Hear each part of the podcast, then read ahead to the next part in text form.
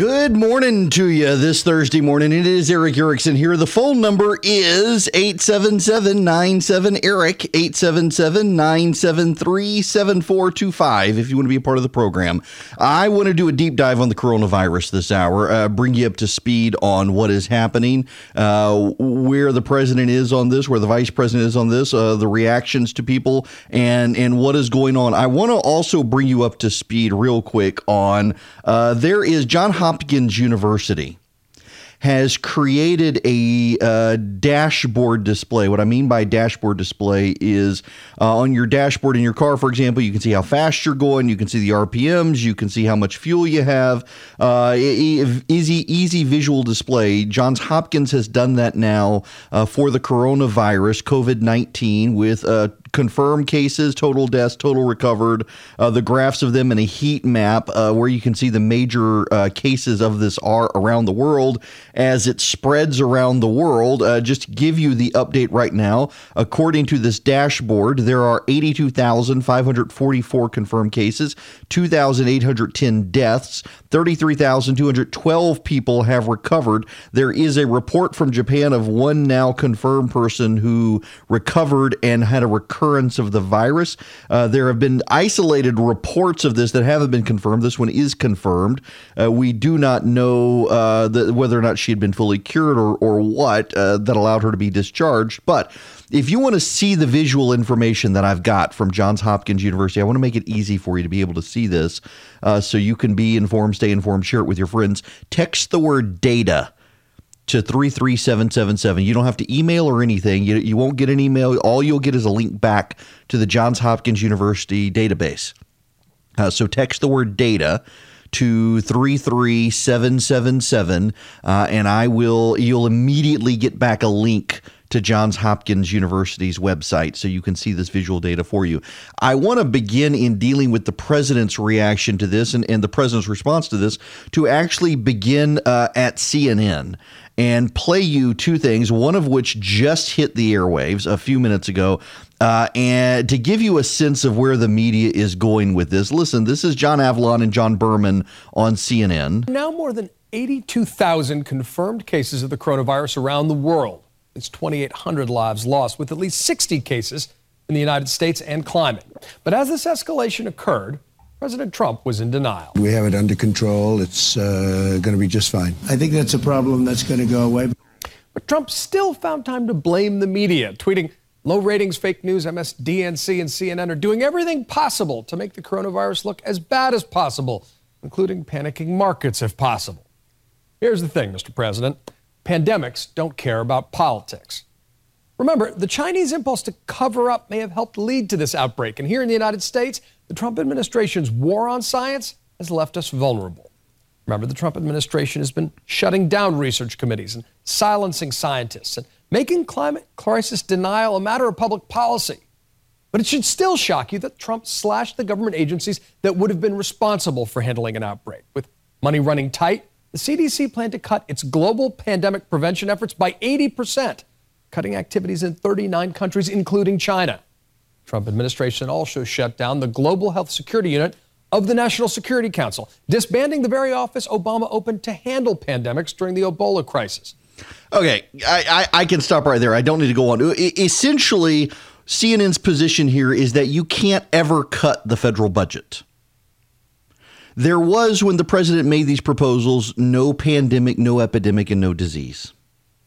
Now, what is the president's response? The president's response now is to go to Congress and get more money and reallocate it. And you know, by the way, uh, one of the things the president is doing, uh, John Avlon mentioned the cutting of the office that handled Ebola. They're actually taking the money from that office and reassigning it to the coronavirus, which CNN doesn't cover and which is left out of the details. Uh, they're reassigning money from one area to go to another area Eh, eh, this eh, the whole idea that the president is anti-science and his rhetoric is getting us into this it, it almost seems to be the media wishing wishing for something to happen. Listen, this is brian stelter stelter at cnn since the dawn of the trump presidency, countless experts have warned that the president's lack of credibility would imperil the country in the event of an emergency with the worsening coronavirus outbreak that two weeks ago, by the way, CNN was reporting was on the decline. Those fears may be coming true. President Trump's political allies have made overly optimistic statements only to be contradicted by the government's top scientists and doctors. For example, Trump claimed on Monday the coronavirus was very much under control in the USA. A day later, the Centers for Disease Control and Prevention said the virus spread to the U.S. was inevitable. He said the stock market is looking very good, even as the Dow is nosediving amid coronavirus anxiety. And the president has been blaming the media for the predicament, reverting to the same tactics he's employed since taking office. It, it it's almost uh, the media is giddy that there's a coronavirus outbreak to prove the president's not telling the truth. I, I have never seen such celebrations. You know, if Barack Obama had come on TV and told people, look, things are going well, we've got it under control, uh, the markets look good, uh, CNN and everyone else say, well, he's reassuring the nation. We don't want to start a panic. President Trump comes out and does this, and the media's like, oh my God, we're all going to die. Trump's in control. You're going to die because Donald Trump's the president. It, it, this is sad to see and the good points that might be made, the, the truth that might be made. And, and John Avlon, I think, does make some good points, but overall they're overshadowed by this Trump derangement syndrome in the press that everything the president does is bad. The president's word, he has no calming words. The president of the United States can't actually do anything worthwhile. Everything is bad. It's a disaster. We're all going to die. He's a liar. He's anti science. You know, the Washington Post, the president put Mike Pence in charge. We'll get to the audio here in a minute. The, the president put the vice president charge to coordinate this, which means that the vice president has the direct ear of the president, can coordinate across government agencies, is an elected official in charge of it. And the media reaction is do you know there was an HIV crisis in, in Indiana and Mike Pence shut down Planned Parenthood? Planned Parenthood was giving tests and he didn't want to give needles away to drug addicts. That's their attack, that it's all anti science. This is the, the, same media playbook they use with the Russians, the same media playbook they use with Mueller, the same media playbook they use with impeachment, the same media playbook they've used with Ukraine. They're now using it with the president on this. It is the boy who cries wolf over and over and over and over. It is the boy who cries wolf. And I wonder if they're so fixated on the president right now, and this is it going to distract them from their war against Bernie Sanders, which we will get to. Here now, the president uh, speaking from uh, the, the press room at the White House last night. We have, through some very good early decisions, decisions that were actually ridiculed at the beginning, we closed up our borders to flights coming in from certain areas. By the way, notice how the media doesn't point that out, and that's a, a statement of fact. That is a statement of fact. Democrats ridiculed the president on February 2nd for overreaching and scaring people by shutting down the border. Oh, he's wanted to he's using coronavirus as an excuse to shut down the border and stop flights from China because we're in trade war with China. They did that. I'm not making it up. You know it and they know it and not a single one of them wants to point it out today. Uh, areas that were hit by the coronavirus and hit pretty hard and we did it very early. I, a lot of people thought we shouldn't have done it that early, and we did, and it turned out to be a very good thing. And the number one priority from our standpoint is the health and safety of the American people, and that's the way I viewed it when I made that decision. Because of all we've done, the risk to the American people remains very low. We have the greatest experts in the world, really in the world, right here. The people that are called upon by other countries when things like this happen. We, uh, we're ready to adapt and we're ready to do whatever we have to as the disease spreads, if it spreads. Now, he's naming the vice president here. Establish great health care. They have a great system there, a system that a lot of a lot of the other states have really looked to and changed their systems. They wanted to base it on the Indiana system. He's very good, and I think, and he's he's uh, really very expert at the field. And what I've done is I'm going to be announcing uh, exactly right now that I'm going to be putting our Vice President Mike Pence in charge. And Mike will be working with the professionals, doctors, and everybody else that's working. The team is is brilliant. I spent a lot of time with the team over the last couple of weeks, but they're totally brilliant, and we're doing really well. And Mike is going to be in charge, and Mike will report back to me. But he's got a certain talent for this, and uh, I'm going to ask Mike Pence to say a few words, please. Thank you, Mike. And here's what the vice president had to say a little bit. President Trump's made clear from the first days of this administration we have no higher priority than the safety, security, health, and well being of the American people. And from the first word of an outbreak of the coronavirus, the president took unprecedented steps to protect uh, the American people from the spread of this disease. He recounted those briefly, but uh, the establishment of travel restrictions, uh, aggressive quarantine effort of Americans that are returning, declaration of a public health emergency, and establishing uh, the White House Corona Task Force are all reflective of the urgency that the president has brought to a whole of government. Now, I, I got to play you one more clip from the president. I found this one funny. Uh, if you've ever met the president or you know anything about him, the president is actually a massive germaphobe the president, I mean, genuinely, if anyone has sniffles, if anyone coughs in his presence, if they're not removed from the room immediately, the president removes himself from the room. He's that big of a germaphobe. And so he told this story last night with the Q&A with reporters. Any other their, of their behaviors? No, I think you have to always, you know, I do it a lot anyway, as you probably heard. Wash your hands, stay clean. You don't have to necessarily grab every handrail unless you have to. You know, you do certain things that you do when you have the flu. I mean, view this the same as the flu. When somebody sneezes, I mean, I try and bail out as much as possible with the sneezing. I had a man come up to me a week ago. I hadn't seen him in a long time, and I said, "How you doing?" He said, "Fine, fine." He he hugs me, kisses. I said, "Are you well?" He says, "No." he said, "I have the worst fever and the worst flu," and he's hugging and kissing me. So I said, "Excuse me." I went there. I started washing my hands. So you have to do that. You know, this is, I, I really think, Doctor, you want to treat this like you treat the flu, right? And, you know, it's going to be, it's going to be. Yeah, he's a huge germaphobe. That that's actually very very funny that that happened. Um, he, I want to. I mean, we've obviously got the politics of this. The the media attacks against the president really are ridiculous. Uh, here's the headline from the Washington Post: uh, Mike Pence was criticized for his handling of Indiana's HIV outbreak. He will lead the U.S. coronavirus response. Let me tell you what the criticisms were. Mike Pence closed a Planned Parenthood clinic in Indiana. The Planned Parenthood clinic was doing HIV screenings. There was an HIV outbreak from drug users in Indiana. The vice president did not want to continue to give drug addicts needles so they could continue putting drugs in. Therefore, people, drug addicts, were sharing needles with people who might have HIV, exacerbating the problems. And somehow it wasn't the drug addicts sharing needles that were at fault. It was the vice president of the United States who was at fault because, you know, some doctor said if you just let the drug addicts keep using drugs and give them clean needles, we can stop the outbreak. And the vice president wanted to actually figure out is there a way to get these people into rehab so we solve all the problems. But no, no, no. It was all his fault because he closed the Planned Parenthood facility. You can't take these people seriously on this stuff.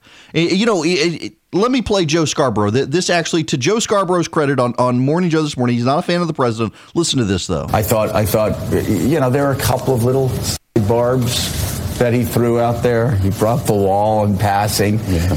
But, you know, he was also asked about India at the very beginning. Hey, how great was your trip to India? Set up perfectly for him. He said, I don't really want to talk about that. Let's talk about the virus. So, yes, grading on the lower scale, grading on the Trump scale, I, I was very pleased mm. and, and actually comforted that the President of the United States uh, brought the entire healthcare team out and they talked to Americans about this very important situation you know, you could disagree with Scarborough, but that, that was reasonable analysis far more reasonable analysis than the the reliable sources hair on fire. Well, Brian Stelter doesn't really have any hair, but um, it, it, just just the, the the light himself on fire and run around screaming Trump, Trump, Trump, Trump, Trump. That this is this is uh, Donald Trump's war on truth. We're all going to die because Donald Trump uh, has a problem telling the truth. It's just it, it's a bunch of hooey. Here's Richard Haass, not exactly a Trump fan, on MSNBC. The honest answer is we don't know what the risk is. Uh, the numbers of those who have the disease are probably probably far larger than is publicly known, in part because lots of people are asymptomatic. Uh, the good news from that is the fatality rate is probably lower than the, the, the, the published rate. Uh, I think he made one important move was establishing one person in charge of this. You need a whole of government effort. You need one person who's senior to the cabinet, who can coordinate the cabinet, who can link the foreign and domestic aspects of that. So I actually think appointing the vice president he's, was was the, the, the right thing to do. But it was a sobering press conference in the mm-hmm. sense that while the president was leaning towards the let's not overreact, the danger is obviously underreaction. Underreaction, overreaction. How do we react to this? What is the actual data on this? Is this as bad as the flu? Is it not as bad as the flu? I've been talking to a lot of experts. I've been doing a lot of reading. I actually want to explain the coronavirus to you when we come back. Beyond the conspiracies, beyond the rumors, what are the actual facts? What do we actually honestly know about the coronavirus and what do we honestly not know about the coronavirus. Let's do that when we come back. Also, again, if you want to see the Johns Hopkins data uh, that they update daily, text the word data to 33777. Uh, you're not going to get asked uh, what your email address is or anything. You're just going to immediately get back a link uh, that will give you the link to the Johns Hopkins data so you can see it for yourself, inform yourself and your friends. Welcome back. It is Erick Erickson here, the Erick Erickson Show. The phone number is 877 97 Eric, 877 973 7425. I want to spend time here trying to break down for you the facts on COVID 19, this coronavirus uh, and give you a lot of data. I said, and I've got to correct myself now, uh, the other day it looked like.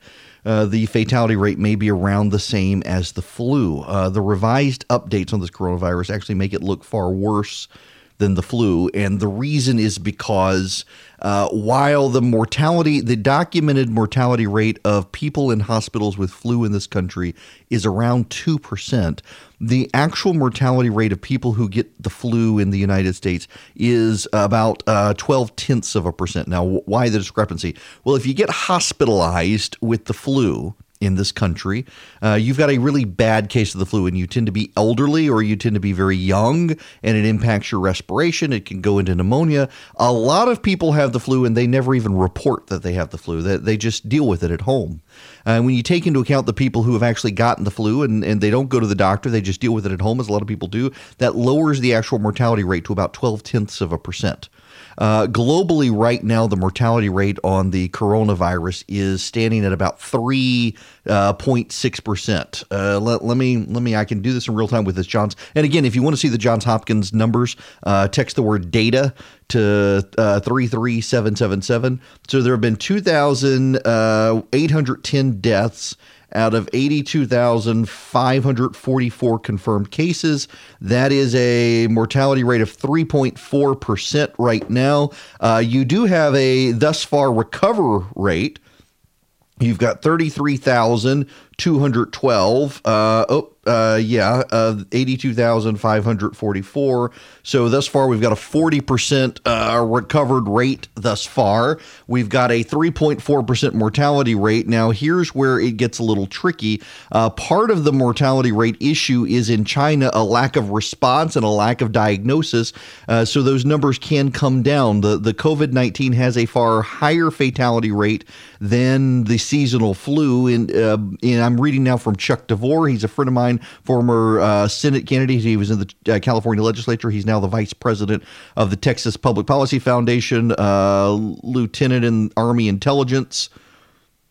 The, and he writes. Um, Here's why this pandemic has my attention. Influenza kills between uh, seven uh, hundredths and uh, twelve tenths of those it infects in the US. It infects millions of people. The COVID 19 has a far higher fatality rate in Italy which has clean air and a modern medical system. There have been 453 reported infections and 12 deaths. That's a 2.6 death rate. That's similar to suspected numbers out of China. So the fatality rate, not to mention what appears to be significant complications for survivors, as well as the potential for reinfection and cardiac arrest, lend credence to a fatality rate at least 20 times higher than the flu.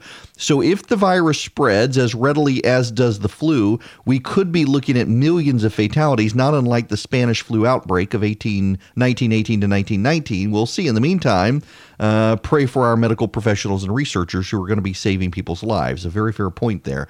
Uh, what else do we know about the data? What do we know about the coronavirus? What is uh, the World Health Organization and the CDC saying? What are they saying on the campaign trail, even? I'll bring you all of that when we come back here on The Erick Erickson Show. Okay, uh, what do we know and not know about the coronavirus and how to stay safe and where it's going to happen? It may very well spread in this country. We know that there is a case now in Northern California. Uh, the CDC and local health officials are reporting that it appears to be a, a transmission to someone. Uh, first case of unknown origin was not tested for several days. Um, it, it, took four days to test the resident. Um, new details are emerging. This is from San Francisco Chronicle. Uh, the patient, who is a resident of Solano County, was brought to the University of California at Davis Medical Center from another Northern California hospital February 19th. It wasn't until four days later that the CDC heeded a request to test the patient for the new coronavirus. According to the hospital's uh, CEO, the patient arrived on a ventilator and special protection orders were issued because of an undiagnosed and suspected viral condition. The hospital asked the CDC to test for the coronavirus, but testing was delayed until Sunday since the patient did not fit the CDC criteria for COVID 19. The CDC confirmed the test was positive February 26th. The hospital, which has treated other coronavirus patients, has taken infection prevention protocols since the patient arrived. The email says officials believe that there was minimal chance others at the facility were exposed. Nevertheless, a small number of medical center employees have been asked to stay home and monitor their temperatures. All of the 59 other cases in the U.S. had traveled from abroad and had been in close contact with those who traveled. Health officials have been on high alert for so called community spread.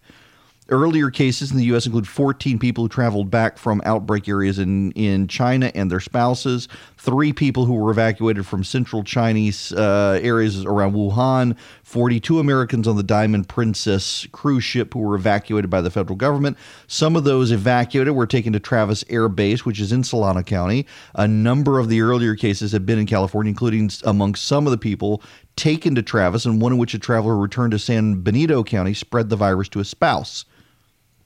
Uh, is uh, um, San Francisco, excuse me, has uh, declared a state of emergency regarding the coronavirus, as others have as well. Now, some some tips for you as as this goes on. And again, if you want to see the Johns Hopkins dashboard, text data to 33777. If you want to call into the program, 877 Eric, 877 973 7425. Let me give you the, the national rundown on this so you have a, a sense of it. Uh, where these things are happening. Uh, 78,497 of the cases are in China, 1,766 are in South Korea.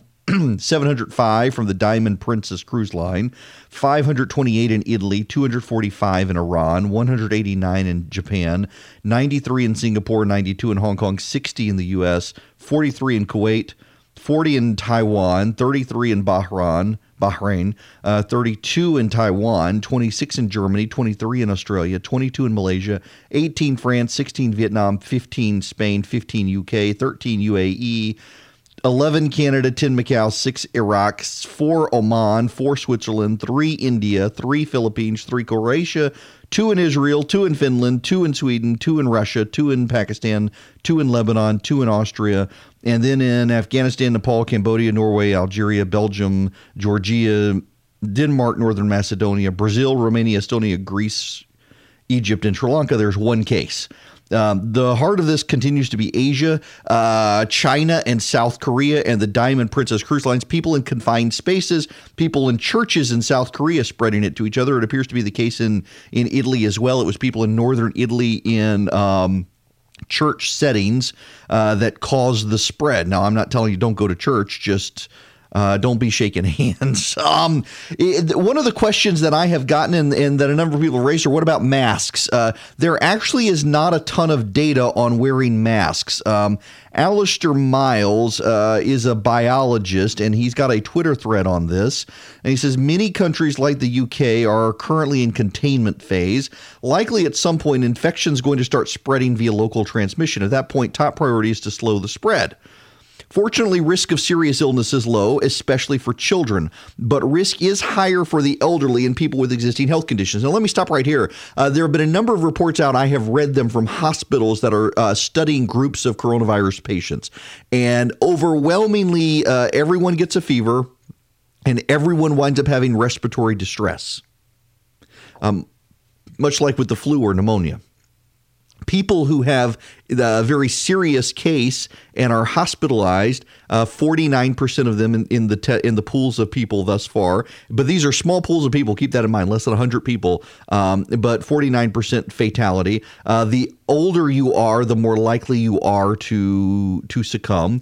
The younger you are, the better off you are. Uh, if you have pre-existing health conditions, uh, there is some data that may suggest you're more susceptible to contraction to begin with, uh, diabetes and cancer. Uh, but that is it's nebulous data. That's not confirmed data. That's just their speculation out there on that. What they do know is that younger pools of people tend to do better off with this disease. Uh, risk again higher in elderly and people with pre-existing conditions. There are practical things you can do.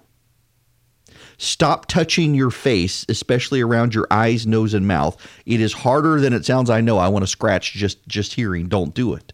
Wash your hands often. Wash with soap and water for 20 seconds, or use uh, hand sanitizer, alcohol-based hand sanitizer.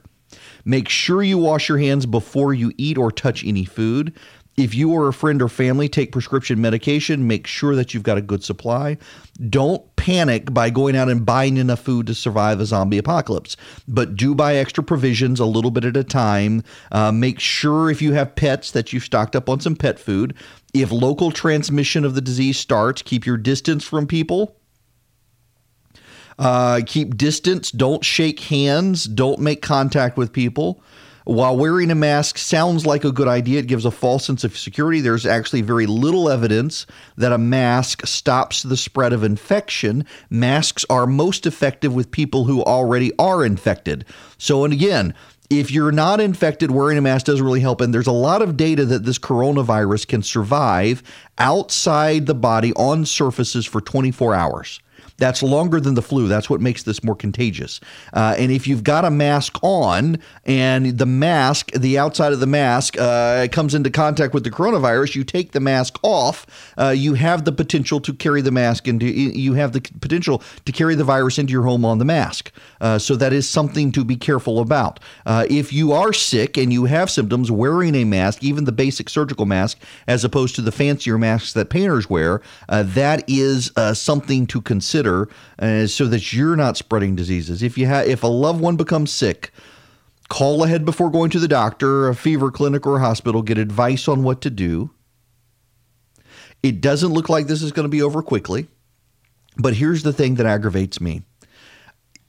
And I'm going to stop reading this guy's thread now. Um, the thing that aggravates me is that we have a whole host of people in this country who are emotionally invested in defeating the president and intend to blame something that happened in China on the president. Now, do you know, by the way, more there is more and more open speculation that this probably did come from that bio lab in Wuhan. There is a lot of now open speculation that that's where this came from. And only a few weeks ago, when Tom Cotton, the senator from Arkansas, raised that issue, he was roundly attacked by the media for spreading a conspiracy. And then you've got this if you want to see where the mind of the media is on this, this is Jon Meacham, you know, the, the respected author, biographer. Everybody loves Jon Meacham. He spoke at George H.W. Bush's funeral. Listen to this nonsense. Yeah, I mean, the, the push and pull in our history has been between political appointees and a more professionalized civil service. It's come out of a progressive instinct that you actually want government to be an instrument instrument, uh, a competent instrument. And it seems to me that my my greatest anxiety, aside from the, the, impact of the virus itself is we're living in an age of xenophobia. Mm-hmm. And mm-hmm. It is not impossible to imagine a scenario where blame is cast mm. uh, on some country or group of people if this becomes worse. It's well, happening in Asia, actually. And, and what, what, about Somebody. Tom Cotton, the guy that didn't Tom go to Harvard? I think so. I think Tom's a Harvard uh, uh, guy, uh, very well educated. Tom Cotton a couple of days ago uh, spouting a conspiracy theory that the Chinese made yeah. this virus up. You have the lab in Wuhan. In a lab, you have Rush Limbaugh every day, Presidential Medal, Freedom of Honor. It's hard to say this is the most reckless thing he's ever done, but saying that basically this was just a conspiracy and this was just made up to hurt Donald Trump. He said something yesterday. I, I, can't even keep up with it, but every day is a new, dangerous conspiracy theory I mean, this is this is serious stuff, folks. Don't worry about your ratings for one week. Don't don't try to don't try to spool up. Well, look, I, I, Joe earlier. I, I, gotta I gotta disagree with him here. Uh, what did Rush Limbaugh say? That it was a, a media conspiracy to go after the president? Uh, have we not, in the beginning of this program today, documented how the media is using the coronavirus to go after the president? It's not that Rush Limbaugh dismissed the coronavirus. He dismissed a lot of the media coverage of the coronavirus as just going after the president, not actually giving us the facts on the coronavirus, but attacking the president. And in fact, we're seeing it. CNN this morning. Uh, you, you've got the Brian Stelter from reliable sources. You've got the John Avlon monologue that that the president has a way with truth and therefore it's bad. You've got Gail Collins of the New York Times saying stop calling it the coronavirus, a, a virus that originated in China. She wants to call it the Trump virus. Trump derangement syndrome. And, and then you've got the issue of Tom Cotton. Tom Cotton did not say that China intentionally concocted this thing to spread it to people. He said this is a lab in Wuhan, China that experiments on coronaviruses. Fact check, true. He said we know around the world, including here in the United States at the CDC, there have repeatedly been accidents in the past in handling these sorts of viruses. Fact check, true. He said he does not think it was intentionally deployed, possibly even manufactured, but was in a lab and perhaps someone accidentally got infected. Fact check, we don't know. Even the Chinese don't deny that. What we do know for certain from the CDC is that they initially blamed the seafood market in Wuhan, China. And now we know for certain from the CDC that whoever originated with the virus went to the market and spread it there, not that it was originated from the market. That's a fact check true but the media itself is intent on blaming the president for this. Um, it, it is a political play for the Democrats. In fact, uh, Nancy Pelosi is out slamming the president on this. Listen to this. Let go a couple of years ago, never replace them. This is shameful. Uh, puts forth a proposal now that is meager, anemic in terms of addressing as well. Uh, the, with Ebola, we did five billion. Now they're trying to take the Ebola money and spend it here Wait a second. Are we in an Ebola crisis? Because she's attacking the president for taking money from the Ebola fund that was set aside several years ago by Obama uh, and moving it to the coronavirus fund. Uh, why is that a bad thing? What, he's doing is late, too late.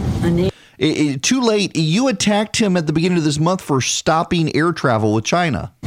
Hopefully, we can make up for the loss of time but it'll have to have the professionals in place, the resources that are adequate, not uh, be using scare tactics about people coming back uh, to our country. Wait, wait, wait, wait, wait. Don't, let's not use scare tactics. All of the cases in the United States, except for possibly this one in California, have been from people who came back to this country from abroad. In fact, all of the cases in Italy and South Korea originated from people who came back abroad. Uh, it's not a scare tactic to say if people are coming back from Asia, we should be careful with them and monitor them. I mean, th- this is another example of the Democrats overplaying their hands on this. Uh, they cannot help themselves. They hate the president so bad. They did the same thing with Russia. They did the same thing then with the Mueller report and the Mueller testimony and the Ukrainian phone call and the whistleblower and impeachment. It's attack, attack, attack, attack, attack. Give just one side of the story, put on a bunch of sympathetic people, and then say, well, the president has a trouble with the truth. And because the president's a regular liar, we can't trust anything the president says. To Joe Scarborough's credit on, on Morning Joe this morning, at least he noted that uh, it was good to have the president bring the whole medical team together and do this. It was good to have a single person in charge who transcends the cabinet, who can coordinate all the players to make sure things are happening the way they need to happen. Uh, how is it the president's fault that a virus released in China? That has infected 80,000 Chinese people and is now spreading globally. How is that the fault of the President of the United States? And by the way, it is not going to be the government that is going to find a solution. It'll be the government working with the private sector. It'll be the private sector that manufactures the solution. It'll be the private sector of the United States that saves us, the private sector of the healthcare industry that the Democratic candidates for president of the United States, particularly their front runner, want to get rid of. The Democrats want to get rid of the very industry in this country that's going to save people's lives. And the media wants to say, oh, well, Donald Trump said a lie, and therefore we can't believe him on this. Welcome the phone number 877 Erick 877-973-7425. I guess I need to send some meal prep recipes, don't I? Some stuff you can put in the freezer in case we're all stuck in our homes. You know, the, the I, I actually I, I do my show out of the house. Uh, so I, I, I, assume that that if, if, you're all sick, you can stay home and listen to me um, assuming Jim can actually get into the office to run the board for me. We'll have to come up with something. But um, you can. But I had a guy call my evening show yesterday and ask about uh, he's got a cruise next month. He's going to the Caribbean, and what should he do? And I, I don't know. I'm not going to give you the advice on whether or not you should or shouldn't cancel a trip. If I were going to Europe or Asia, I would think twice about it. Uh, but if you're going to the Caribbean, there aren't any cases in the Caribbean right now. There are no known cases in Florida if you're leaving out of Florida. Um, but uh, the way this disease develops and how quickly it develops and spreads, you'll have a good idea by next month of what's going on. So be patient, uh, hang on, and, and we'll find out. Um, I wouldn't, uh, there's really, and, and this is the thing though the media keeps saying, don't panic, don't panic, don't panic. And the president comes out and says, look, relax, everybody, everything's okay. We've got this under the control. And the media says, oh my gosh, he's lying. We don't have it under control. The media itself is performing very badly here in its coverage of this. Now, uh, bring you up to speed on what's happening right now. The Dow is down another 447 points, uh, the worst decline in the stock market uh, since the financial crisis of 2008. Uh, and uh, it, all of this is panic over the coronavirus. There is a lot of panic about it out there. And there's also a, a lot of panic about Bernie Sanders. In fact, the, the media is upset that the president uh, went after Bernie Sanders last night and suggested part of the decline in the market was freak out about Bernie Sanders. I think he's probably actually right on that. Uh, you, have got a lot of people coming out on Wall Street saying Sanders would be bad. The Democrats are marshaling forces to stop Sanders. They are doing what they can to stop him. Uh, perhaps it will work, but some of them are going to have to drop out. Ironically, now it's looking more and more like Mike Bloomberg staying in the race is going to help Bernie Sanders. I want to spend some time on that, but you should know, in addition to the markets, uh, there is some expected economic impact to the coronavirus here in Georgia. At a time the governor is telling everyone we can have an economic slowdown, we need to make cuts. Uh, turns out he's right. It's happening. And one of the things the governor has pointed out too, and, and now the CDC and others are pointing out, are the ports a decline in shipments to ports. Well, one of the problems, of course, is stuff coming from China. Uh, they're they're not there to manufacture it. Apple has come out with a report saying they can sustain several months of disruption to their supply chain. And uh, Apple says they're going to be okay as long as this is wrapped up by the summer. You've got Dick Pound coming out. Now, y'all, I, I got to admit, I saw Dick Pound trending on Twitter, and I thought, oh, man, we live in a fallen world for sure. But no, that's apparently the guy's name. Uh, he is the longest serving member of the uh, International Olympic Committee, and he's saying that if we can't get this coronavirus situation resolved in the next two months, uh, we are going to have to shut down the Olympics, cancel the Olympics. It's, we're not going to be able to move the Olympics. So there is some level of global fallout uh, from the coronavirus we all need to be mindful of.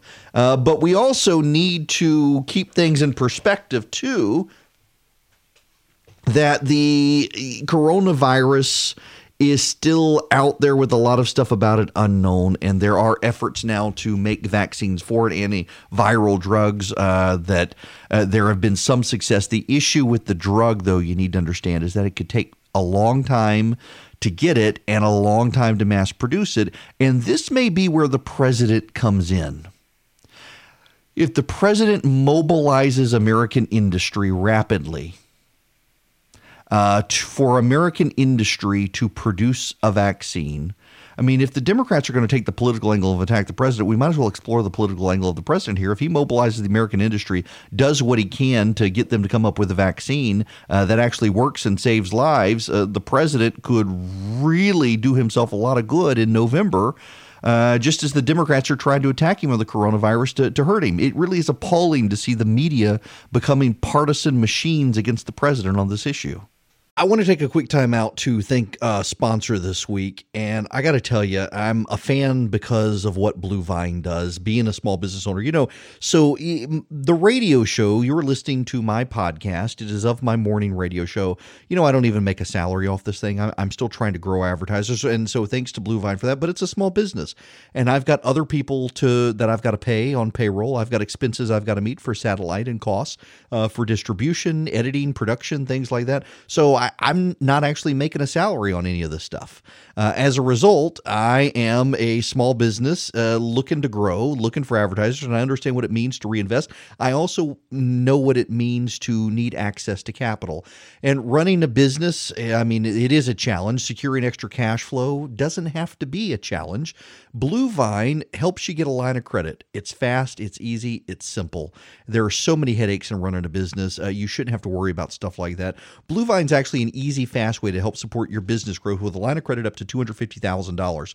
Whether you need the money to offset upfront costs, secure inventory, pay an unexpected expense, through Blue Vine, you can help yourself and your business stay secure for any reason. There's no fee to set up your line of credit. Blue Vine never charges maintenance or prepayment fees. Applying is very easy. You just go to getbluevine.com slash Erick. For listeners of the Erick Erickson Show, Blue Vine is offering a special limited time promotion, a $100 gift card when you take out a loan or open a line of credit with Blue Vine. You go to getbluevine.com slash Erick, E-R-I-C-K, for more details. All you have to do is go to getbluevine.com slash Erick and apply. It's quick, it's easy, it's a meaningful way to help your business in as little as 24 hours.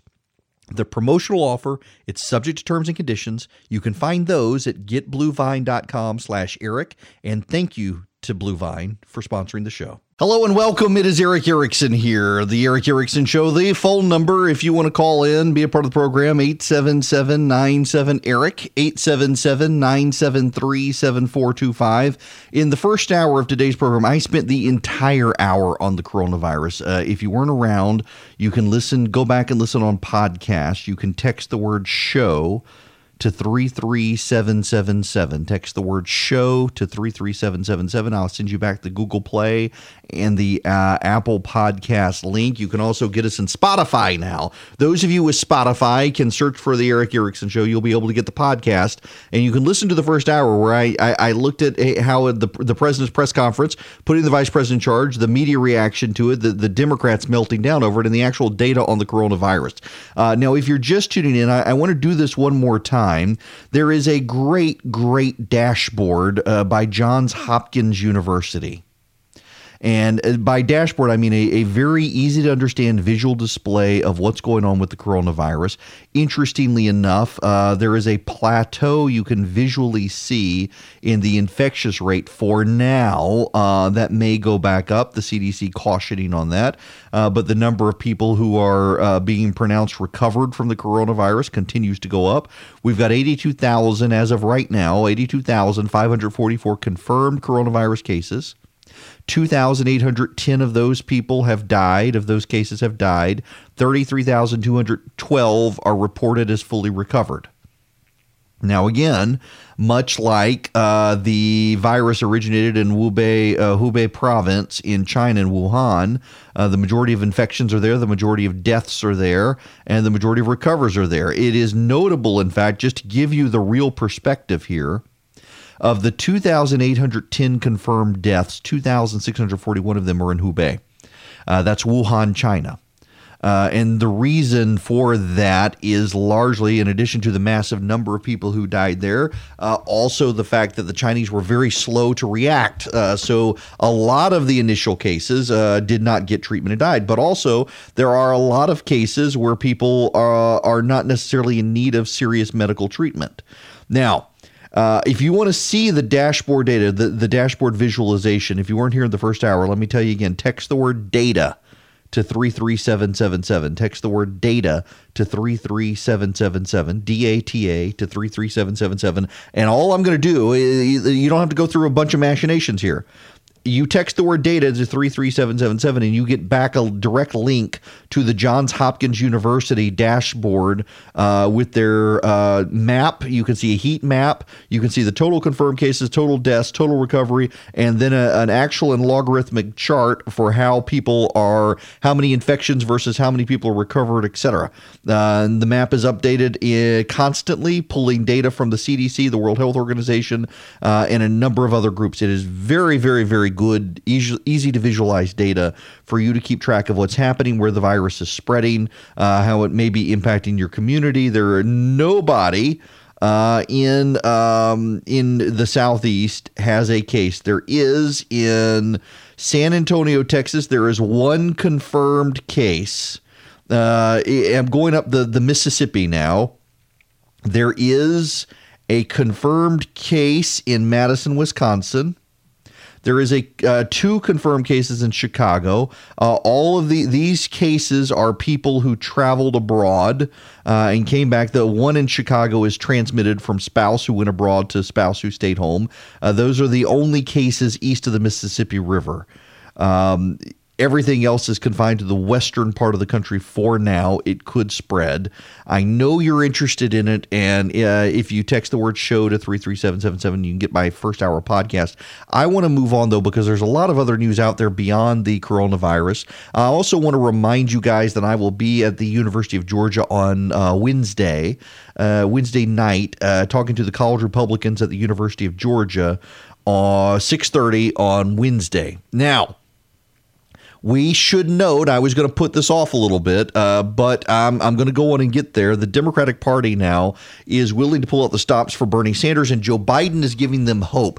Joe Biden is beginning to bounce back in the polling, and ironically, it could be Mike Bloomberg who is hurting Joe Biden and not Joe Biden who is hurting Mike Bloomberg. The New York Times has a story out this morning. The headline is Democratic leaders willing to risk party damage to stop Bernie Sanders. In interviews with dozens of Democratic Party officials, including 93 super delegates found overwhelming opposition to handing Mr. Sanders the nomination if he fell short of a majority of delegates. House Speaker Nancy Pelosi and Senator Chuck Schumer, the minority leader in the Senate, hear constant warnings from allies about congressional losses in November if the party nominates Bernie Sanders for president. Democratic House members share their Sanders fears on text messaging chains. Bill Clinton in calls with old friends, Vince about the party getting wiped out in the general election. And officials in the national and state parties are, are increasingly anxious about splintered primaries on Super Tuesday and beyond, where the liberal Mr. Sanders edges out moderate candidates who collectively win more votes. Dozens of interviews with Democratic establishment leaders this week show that they are not just worried about Mr. Sanders' candidacy, but are also willing to risk intra party damage to stop his nomination at the National Convention in July if they get the chance. Since Mr. Sanders' victory in Nevada's caucuses on Saturday, The Times has interviewed 93 party officials, all of them super superdelegates who could have a say on the nominee at the convention and found overwhelming opposition to Bernie Sanders should he fall short of a majority. Such a situation may result in a brokered convention, a messy political battle the likes of which the Democrats have not seen since 1952 with the nomination of Adlai Stevenson. We're way, way, way past the day where party leaders can determine an outcome here. But I think there's a vibrant conversation about whether there's anything that can be done, said Jim Himes, a Connecticut congressman and superdelegate, who believes the nominee should have a majority of delegates.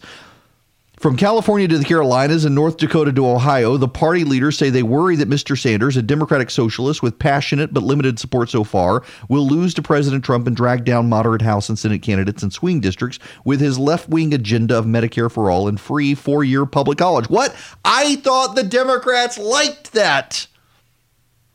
I, I mean, Elizabeth Warren's been campaigning on this. Uh, you got all the other Democrats saying that they want a, a universal government health care program, uh, that they need free four year college. And yet, here in the New York Times, they're actually admitting that they couldn't pass this with Democrat moderates in the House and the Senate. Sanders and his advisors insist the opposite is true. His ideas will generate huge excitement. Such hopes have yet to be borne out in nominating contests. Jay Jacobs, the New York State Democratic Party chairman and a superdelegate, echoing many others interviewed, said that superdelegates should choose a nominee they believe had the best chance of defeating Mr. Trump. If no candidate wins a majority of delegates, Bernie wants to redefine the rules and just say he needs a plurality. I don't think we buy that. Y'all, here's the thing. You got 93 superdelegates out of 771, uh, as well as party strategists and aides to senior Democrats, all freaked out about Bernie Sanders. Uh, the establishment is upset about him, just like the Republican establishment was upset about Donald Trump. Now, there is time to stop Bernie Sanders. There actually is time to stop Bernie Sanders. And in fact, they should stop Bernie Sanders. Here, here's Nina Turner in South Carolina introducing Bernie Sanders to the crowd. Only one. There is the tradition of FDR, carrying on the tradition of that freedom hallelujah dance, carrying on the tradition of overthrows. The, the audio is horrible there, but what she's saying is he's going to carry on the tradition of Franklin Roosevelt and socialist Eugene Debs. And then here's this listen to this crowd cheer at the at the Sanders rally. All right, Myrtle Beach. All right. How does it feel to be a bunch of radicals? Huh? Bunch of a bunch of revolutionaries. Bunch of socialists here in Myrtle Beach. Ah, uh, yeah. That's not going to go over well. Uh, the good news for the Democrats today is that the polling suggests that Joe Biden is resurgent in South Carolina. He had a good debate performance and he's starting to go up. Now, where are we nationally? Nationally, in the Real Clear Politics polling average, Bernie Sanders is now at 29.2% and Biden at 18%. But in South Carolina, Biden's at 31 and Sanders is at 20 now in the polling average. Biden's got a 10 point lead. In California, Sanders is at 28% and Warren's at 15%. In Texas now, Sanders is at 22 and Biden's at 20. And in North Carolina, Sanders is at 21 and Biden's at 19. Um, the betting odds have Sanders at 55 and, and Bloomberg at 21 and Biden at 17. Uh, the individual state polls matter, though. And let's delve into South Carolina right now. Uh, Joe Biden was cratering in the polls and then is spiking now. Uh, part of this is now there's a Monmouth University poll that's come out uh, that has uh, Bernie Sanders at 15%. He's barely on the cusp of getting any delegates. Uh, you've got Joe Biden, though, in the polling average at 31%, Sanders at 20%, Steyer at 15%. Steyer is a non factor. And, you know, ironically, if Steyer weren't there, Biden would be doing even better. Isn't it funny that the billionaires in the Democratic Party are the ones holding Joe Biden back now? But in the polling, you, have got a, a Clemson poll, and, and part of the problem here, if we're honest, is that you don't have a lot of really competent pollsters. Clemson University, God bless them, and this is nothing disparaging about Clemson, but academic polling, I, have gone uh, just ad nauseum to tell you, academic polling is never that great. And uh, Democrats are now hanging their hopes on a Clemson University poll uh, the, of 33 to 13, Biden Sanders. There's a Monmouth University poll that has just come out in the last few minutes that has it basically uh, 30 15. So, yeah, the academic polling is consistent but then when you get to some of the even more credible pollsters out there, you've got uh, uh, you've got better polling data that suggests the race is closer uh, than it should be. Uh, and I don't know the methodology for uh, the Monmouth University poll that's out there. At least it's not Emerson. Emerson is terrible. Uh, let me see. let's do this together because I don't know. I haven't seen it. What is the methodology? Because I talk about methodology all the time. Here we go. Here we go. The Democratic primary electorate in the state is it's a survey mixed survey methodology. Okay, here we go. Telephone respondents, online and online panels of voters conducted by a professional firm. I'm sorry, but I just think that's a terrible methodology. Telephone, online, and online panel voters. That that's the Clemson survey that has so many people putting their their hearts and minds towards uh, the turnout. Now, the vice president uh, could have a really good day uh, if he captures most of the black voting because it is generally uh, considered accurate that the vice president is going to pick up the black vote in South Carolina. The question is, however, whether or not the vice president splits it terribly with Tom Steyer. Tom Steyer is the uh, billionaire Democrat running in South Carolina. Mike Bloomberg is not. And um, Steyer, Steyer has been essentially going into black communities and spending a ton of money and, and, wooing black voters that way. There's actually some ethics complaints now that are circulated in South Carolina over the money that Steyer is spending in the black community. There are a lot of people suggesting he's actually trying to buy uh, black voters off. We will see. Um, you know, the CBS News YouGov poll is 1,238 likely voters, and it's Biden 28, Sanders 23. The problem there, uh, to a degree, is that the the polling is again online polling. And so much of the polling we're seeing is online polling, and increasingly we know that online polls are not as good as phone survey polling. And uh, at least, for example, let's see the the Marist polling, the NBC Marist polling is cell phones and landline phones of 2,661 people. Now, the Marist poll in South Carolina was concluded on the 21st. There's a lot that's happened between the 21st and now, but it was 539 likely voters, and it had at 2723 Biden and Sanders with Tom Steyer at 15. And if anything, that gets us closer to the polling average of the other votes in South Carolina. The polling average matters. So many of the newest polls that have come out being online polling or landline only polling, and that's not good polling. It fails to capture, for example, um, it, it, fails to capture uh, cell phone data, fails to capture minority voters, among others. Now, I'm not trying to, to, to bore you with this, but I, I'm I increasingly think you've got to look at the methodology of the polling to see who's accurate because so many of them rely on online panels. And if we can find some that have figured out a way to do online polling, that would be great because so many people are online now. Uh, but I just have a hard time thinking that it's acceptable. Uh, we know that uh, polling is very expensive when you use live operators and call cell phones. And a lot of these polls, like Eastern Carolina University has a poll. It's the most recent poll that's up in the Real Clear Politics average. And it's got Biden 31, Sanders 23. And it uses landlines and it uses an online survey. No cell phones. Uh, the PPP, let's see. Oh, do, do, we have an update here? Yet we now got the Monmouth University poll. It's just updated in. It is Biden 36, Sanders 16. Let's check the methodology. I haven't seen the methodology yet uh, from the from the Monmouth poll. And again, the methodology is, is relevant. We need telephone polls. Oh, look, look, look. Uh, it was a telephone poll of 500 or 453 South Carolina voters likely to vote out of 716 registered voters who were contacted. It's got a margin of error of 4.6%, though.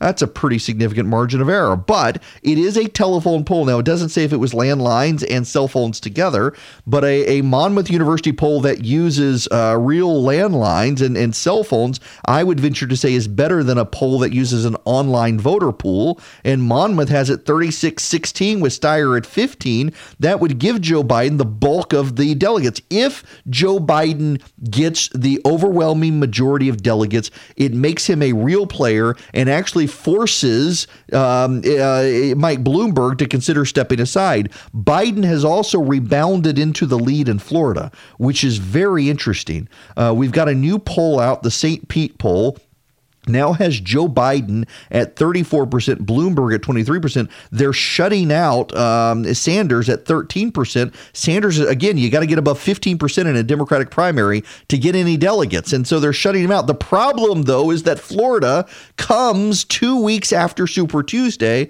and Sanders is expected to win most of the Super Tuesday state still. That's why there's so much panic in the Democratic Party right now. I have to say, I, I am starting to think the Democrats may be able to rally to stop stop Sanders. Uh, he's got a very clear path to the nomination. And uh, ironically, Sanders actually has a, a path to victory. The Democrats are convinced he can't win. And if I'm honest about it, I think that uh, he has a hard, will have a hard time winning. But he does have a clear path to rebuilding uh, the Obama coalition. But it, the Democrats, they've got enough data uh, thinking he he just can't win that I think they're going to work very, very hard to stop him, and they may be able to, but it, it really, really, really comes down to Biden in South Carolina. And you're going to hear a lot about that, and you should. There has not been a presidential candidate since Bill Clinton in 1992 who went on to get the nomination without winning uh, one of the first two races, New Hampshire or Iowa. Uh, Clinton lost New Hampshire, Iowa, and Nevada, went on to rebuild in South Carolina, became the comeback kid, uh, and went on to secure the nomination. Biden could pull that off. Uh, and you've got a lot of Democrats now lined up to make that happen for Joe Biden. And uh, even today, now, we're starting to see a lot of reports out that Bloomberg just ain't doing too well. And holy moly, there's a lot of Democrats complaining out there. Uh, the Washington Examiner, David Drucker, has compiled a list of prominent Democrats who are uh, just beside themselves on the idea of Bernie Sanders becoming the nominee.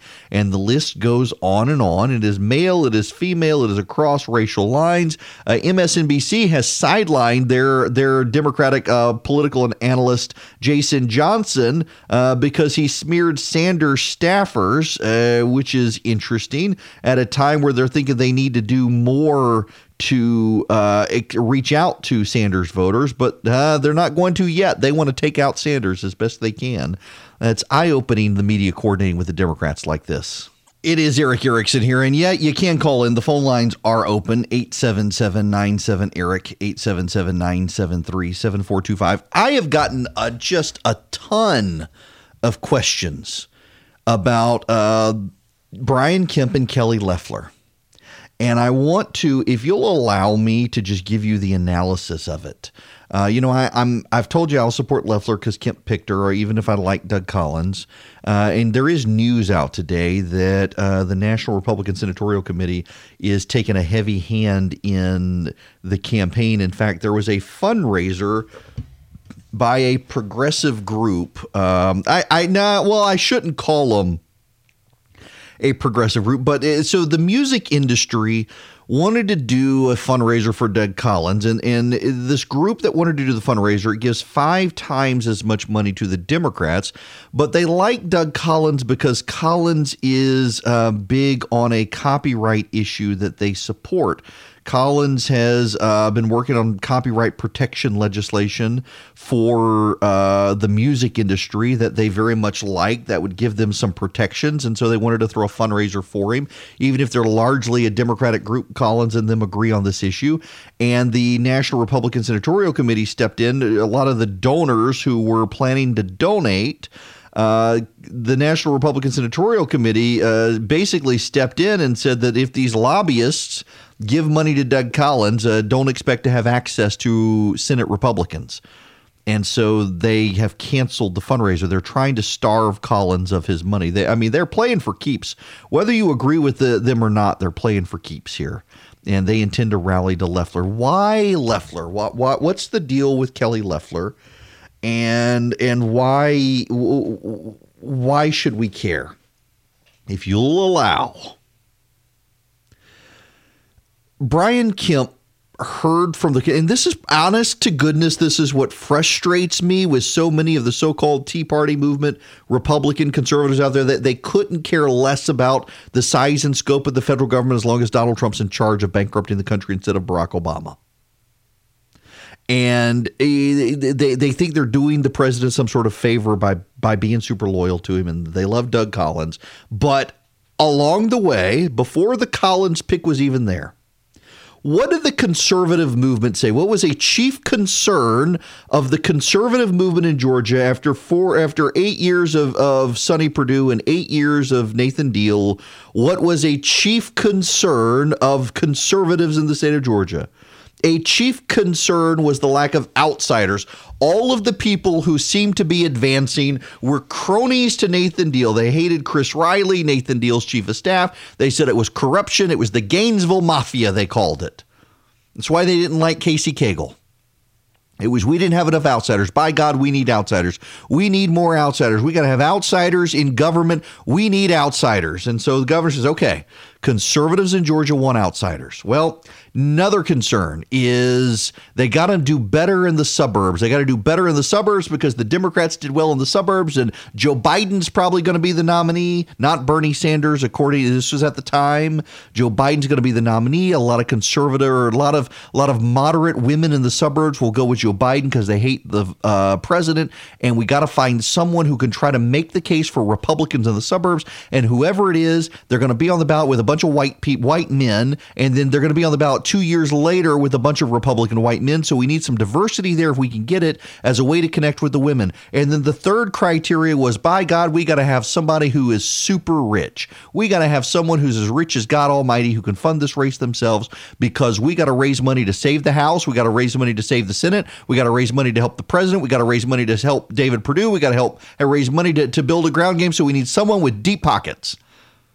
So the base wanted an outsider. The establishment wanted someone who could attract suburban women, and and everybody agreed we got to have somebody who can fund this themselves. And when you write that on a piece of paper, those three criteria, Doug Collins' name does not come up. Doug Collins does not have deep pockets. He does not automatically have ends with suburban women, and he's not an outsider. As much as we like Doug Collins, he doesn't fit the criteria and the governor uh, farmed it out. He wanted people to apply. A bunch of people who applied were insiders, not outsiders. A bunch of the people who applied did not have the deep pockets to be able to fund it. And along comes Kelly Loeffler, and the governor says, "This is it. Let's let's do this one." She's an outsider. She's not an insider. She's a millionaire billionaire who owns the New York Stock Exchange. She can fund it, and she's a woman, a, a self-made woman. She married well-to-do, but she was self-made before she married a well-to-do man, and that success story and her background as a farmer's daughter and the like. Her brother's still a farmer. Uh, that should be able to connect her in with suburban women. She's got a story to tell. Let's do it. And the governor did it. And oh my gosh, the governor can't do this. We need Doug Collins, says the Tea Party activist. We need an insider. Well, the moment before you were saying you wanted an outsider. I mean, see this this is this is not the governor's problem. This is the problem for a bunch of people who just didn't get their way. And I understand that uh, you want your way, uh, and you're willing to sabotage the Republican Party in Georgia because you didn't get your way. The Collins Loeffler race will mean that a bunch of money gets poured in poured in there that should be poured into the Perdue race and the Trump race and the Senate, saving the Senate and saving the House and all of this. Uh, interestingly enough, the Speaker of the House is complicit in all of this. The Speaker of the House, David Ralston, uh, going out of his way to try to help Collins. He and Collins are friends. That's an issue that's going to come up on the campaign trail, by the way but it, really is it it's amazing to me to see that we've got a bunch of people upset with Kelly Loeffler. She's got a, a 97% conservative approval rating since she's been there. I don't even know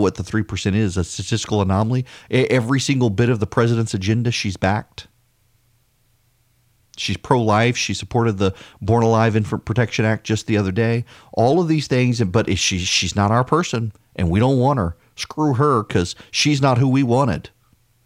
The president seems to like her.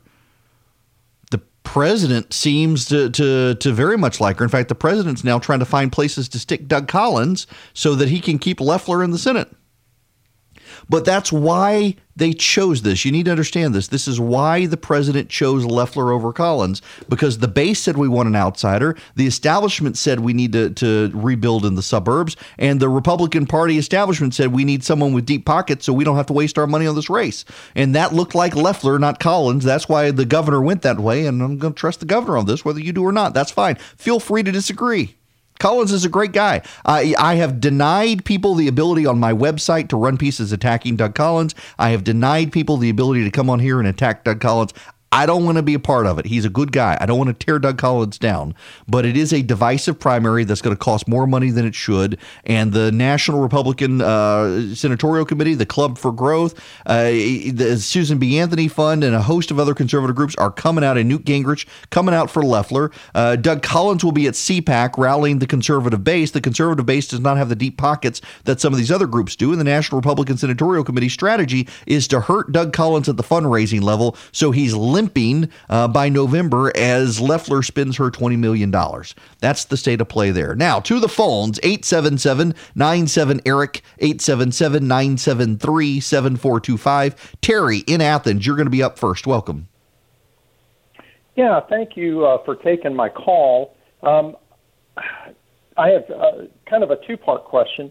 I have a friend of mine that says the upcoming primary is not um, party specific. So if we're conservative, if we're a Republican, we can vote in the Democratic primary. Is that a true statement? Yes. Uh, what you do is you show up at the election, you request a Democratic ballot, uh, just like any other primary, and you can go vote in the Democratic primary.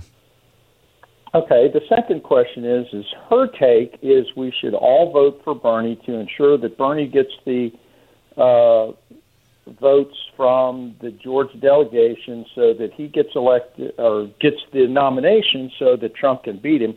I'm, I'm not sure I agree with that strategy. I'm, I don't like the idea of gaming the system, and I'm not really interested in voting for Bernie, but I'd be curious to know uh, your take on that. You know, I, am glad you asked that, Terry, because I actually agree with you. There are a lot of Republicans in, in South Carolina who want to rush in and help Bernie Sanders in South Carolina.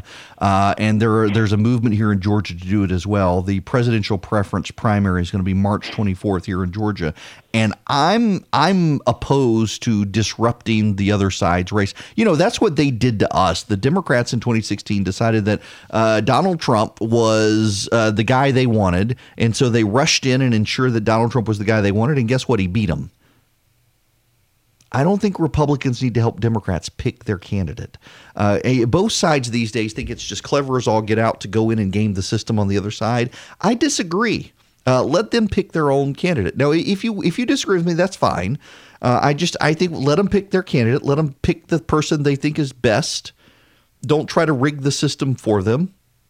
And if they get Bernie Sanders, well, God bless them. Uh, now, just so you understand what the calendar is, on March 24th, it is the presidential preference primary and any special elections there may be. There are a couple of state legislative seats and, and local races that will be on the ballot on March 24th. There will be a runoff, not for the presidential race, but for those special elections on April 21st. Uh, the deadline to register to vote for the March 24th ele- presidential election has already passed. So if you register to vote now, you can't register for anything other than the uh, primary, the, the general primary. Now, there's a difference. In most states, the presidential preference primary and the general primary are two different days. So you have the presidential race on a ballot all by itself, and then a couple months later you have the uh, the general primary. This is what Georgia does, and Florida, and a bunch of other states. So March 24th you'll have the presidential race, and May 19th you will have the general primary election. And then the runoff from that primary election, July 21st, and the, the election day is November 3rd. And ironically, if there is a um, if there's a runoff in the Kelly Loeffler uh, special election, that runoff would be January 5th of next year, uh, fighting over control of the Senate potentially. So March 24th is the presidential race. If you decide you're a Republican and you want to go help Bernie Sanders in Georgia, you're allowed to do that. You can show up and vote. I disagree with you doing that. I think we ought to let the Democrats pick their own person and not play into this. But I understand the temptation because on paper, uh, Bernie Sanders is super, super vulnerable. And I think uh, on stage, Bernie Sanders is super, super vulnerable. And the Democrats think Bernie Sanders is super, super vulnerable. But again, I'm I'm just I'm not willing to go there. I'm, I'm not willing to. I, I want them to be able to pick their own. There are signs in South Carolina that Republicans are doing an Operation Chaos style thing where they go into the Democratic primary to help Joe Biden or to help Bernie Sanders. The polling out of uh, South Carolina has Joe Biden and Bernie Sanders uh, in the lead. Mike Bloomberg is not on the ballot. Tom Steyer appears to be in third place. And the question is does Bernie Sanders get over 15% of the vote?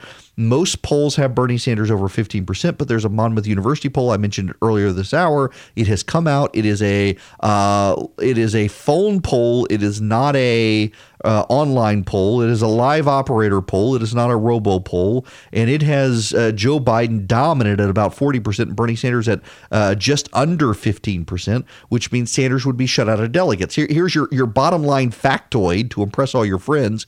You got to get to 15% in the Democratic primary. If you do not get to 15%, you do not get a single delegate. Now, some of the delegates are divided by congressional district. So you may not get to 15% statewide, but if you get to 15% in a congressional district, you'll get delegates. And that's what matters. Uh, and Bernie Sanders can keep racking these things up. But if Sanders gets here, here's the problem for the Democratic Party. If Sanders gets to Milwaukee at the Democratic convention, and Sanders has uh, a plurality of the delegates and a majority of the vote. He's won the most states, but he doesn't have a majority of the delegates. They're going to be hard pressed to deny him the nomination. And there's a temptation there they're going to want to. But the commies are either going to win or they're going to riot. So you're either going to give it to Bernie or you're going to see Milwaukee burn uh, when Bernie supporters protest. The Democratic conventions always have rioting, and, and if Sanders they deny the commie the the nomination, those communist, progressive, socialist, uh, Molotov cocktail winning millennials are going to be out in the streets marching with their with their uh, alcoholic seltzer with with flames coming out of it, throwing it, burning the place down. This is uh, the, the, Democrats have the socialist tiger by the tail, and it risks consuming them one way or the other. And they should have never gone down this road.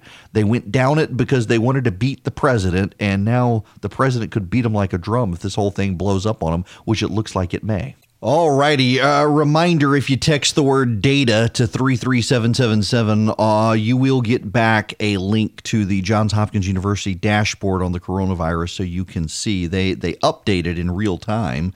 Uh, in fact, the, the number of reported cases has gone up from 9 a.m. Uh, when I started the show. Uh, it was at uh, 82,522. It's now at 82,549 um, and most of them continuing to come from China and Korea. Italy and Iran and, and Japan now has 189 cases. The United States at 60 cases.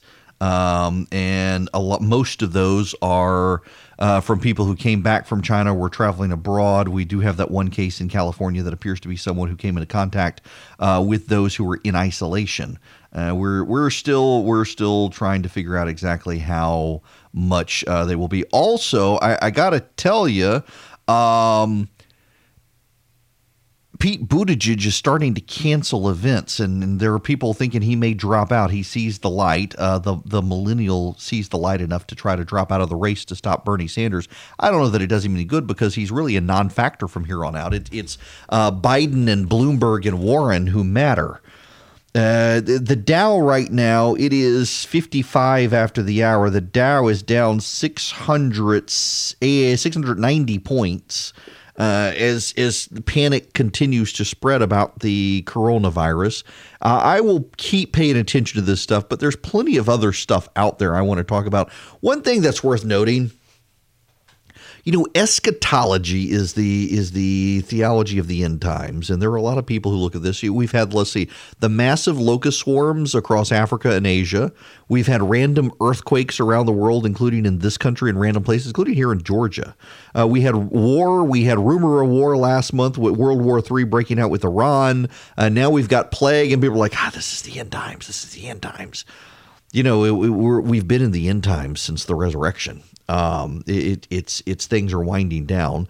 Uh, the question is, can you control it? No. Do you know when the second coming is? No. So what can you do? Nothing. Nothing. Now be prepared and take care of your family. Uh, and and stop worrying about when the last day is coming. I, I got to tell you, come quickly, Lord Jesus, but uh, just not the last week of March, please, because I got a beach trip tr- planned and would really like to take my family to the beach. We're all looking forward to going to the beach for a week. Um, so so if you're coming, just wait till Easter. And that reminds me, uh, as a housekeeping note, before we move on to other stuff, every year I do a Good Friday program. We will do it this year on this program. And if your church has music that you put out on Apple Music or Spotify, and you want me to consider working it into the Good Friday show, uh, let me know. Send me a note. Uh, email me, Erick, E R I C K, at theresurgent.com. Uh, now, the reason I do this is it's important to me. It may not be to you. Actually, when I started in radio, every job I ever had, uh, I had taken off Good Friday. And when I worked in radio, Good Friday was not a holiday at, at the radio company. I thought, well, this is ridiculous. If they're going to make me work on Good Friday, I'm going to do a show about Good Friday. And, and whether you uh, accept in the the historicity of, of Jesus or his resurrection, most people at least accept the guy existed. And in surveys, even of atheist academics globally, uh, the crucifixion of Christ, that is what we recognize as Good Friday, is listed as, if not the most important event in human history, in the top five. Most historians list uh, the death of a man named Jesus as the most important event in human history, uh, and because it fundamentally changed the course of human history, what happened thereafter. And if it is an event considered the most important or one of the most important events in human history, then uh, by God, we should spend a little bit of time dwelling on its meaning and in doing that, you know, if you listen to this program regularly, I never play music that has lyrics. I don't like to talk over people singing. And so we work very hard to make sure that all the bumper music for the show doesn't have lyrics in it.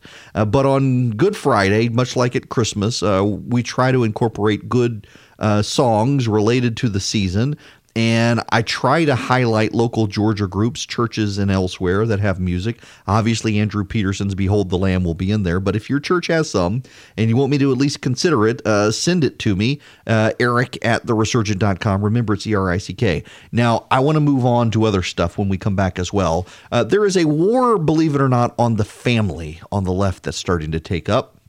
And the president is trying to make inroads into the black community. He's getting blasted for only doing it in 15 cities. But I think the Democrats are missing the point on this. And I want to talk about the president's strategy when we come back. I want to take a quick time out to thank a sponsor this week. And I got to tell you, I'm a fan because of what Blue Vine does, being a small business owner. You know, so the radio show, you're listening to my podcast. It is of my morning radio show. You know, I don't even make a salary off this thing. I'm still trying to grow advertisers. And so thanks to Blue Vine for that. But it's a small business. And I've got other people to that I've got to pay on payroll. I've got expenses I've got to meet for satellite and costs uh, for distribution, editing, production, things like that. So am not actually making a salary on any of this stuff. Uh, as a result, I am a small business uh, looking to grow, looking for advertisers, and I understand what it means to reinvest. I also know what it means to need access to capital. And running a business, I mean, it is a challenge. Securing extra cash flow doesn't have to be a challenge. Bluevine helps you get a line of credit. It's fast, it's easy, it's simple. There are so many headaches in running a business. Uh, you shouldn't have to worry about stuff like that. Blue Vine's actually an easy, fast way to help support your business growth with a line of credit up to $250,000. Whether you need the money to offset upfront costs, secure inventory, pay an unexpected expense, through Blue Vine, you can help yourself and your business stay secure for any reason. There's no fee to set up your line of credit. Blue Vine never charges maintenance or prepayment fees. Applying is very easy you just go to getbluevine.com slash Erick. For listeners of the Erick Erickson Show, Bluevine is offering a special limited time promotion, $100 gift card when you take out a loan or open a line of credit with Bluevine. You go to getbluevine.com slash Erick, E-R-I-C-K, for more details. All you have to do is go to getbluevine.com slash Erick and apply. It's quick, it's easy, it's a meaningful way to help your business in as little as 24 hours. The promotional offer, it's subject to terms and conditions. You can find those at getbluevine.com slash Erick. And thank you to Blue Vine for sponsoring the show. Why, hello, it is Erick Erickson here, the Erick Erickson Show. If you want to be a part of the program, the number is 877 Eric, 877 973 7425. Again, if you text the word data, to 33777. I will send you back a link to the Johns Hopkins University dashboard uh, that is in live time tracking the coronavirus outbreak around the world. It pulls in data from the CDC, the World Health Organization, uh, and others, uh, updating per hour. Here we go 82,549 confirmed cases, 2,810 deaths, 33,252 uh, recovered. Uh, I see a woman who is in Georgia on Twitter and is getting all sorts of circulation within Georgia. A woman saying her husband went to the doctor and the doctor said it's no big deal. They're just using this to get Trump. It's nothing worse than the flu. Uh, that is not true. And, and please do understand this. Uh, be at least be informed uh, so that you can educate your um, so that you can educate your pool of friends. The coronavirus COVID 19 has a mortality rate 20 times higher than the flu. Let me say that again so that you understand it the COVID 19 coronavirus that we're dealing with globally has a mortality rate, has a rate of death that is 20 times higher than the seasonal flu. Please, please understand that because you're going to start hearing this. And I made the mistake earlier this week because the initial signs were that it was uh, only as bad as the seasonal flu. And it turns out it's much worse than that. Now, in the grand scheme of things, it only amounts to about uh, between 2 and 4% mortality rate. The problem is the older you get, the more likely you are uh, to die of it if you get it. Uh, there is a, a 15% overall mortality rate among people over the age of 65. And among the people who are over the age of 65 and hospitalized because of it, there's a 50% mortality rate. One out of every two people in general who are hospitalized with the coronavirus will die. It is a it is a dangerous disease. There is still a lot of about it we don't know. One of the things that makes it dangerous is that it survives outside the body for way longer than the seasonal flu. With the seasonal flu, uh, someone can leave an area and within 15 minutes of the person departing, the flu virus has died. Uh, if you're not in the area, uh, you for 15 minutes, people can still get infected if you sneezed or coughed and expelled particles from your body. With the, this COVID 19 coronavirus, it's 24 hours.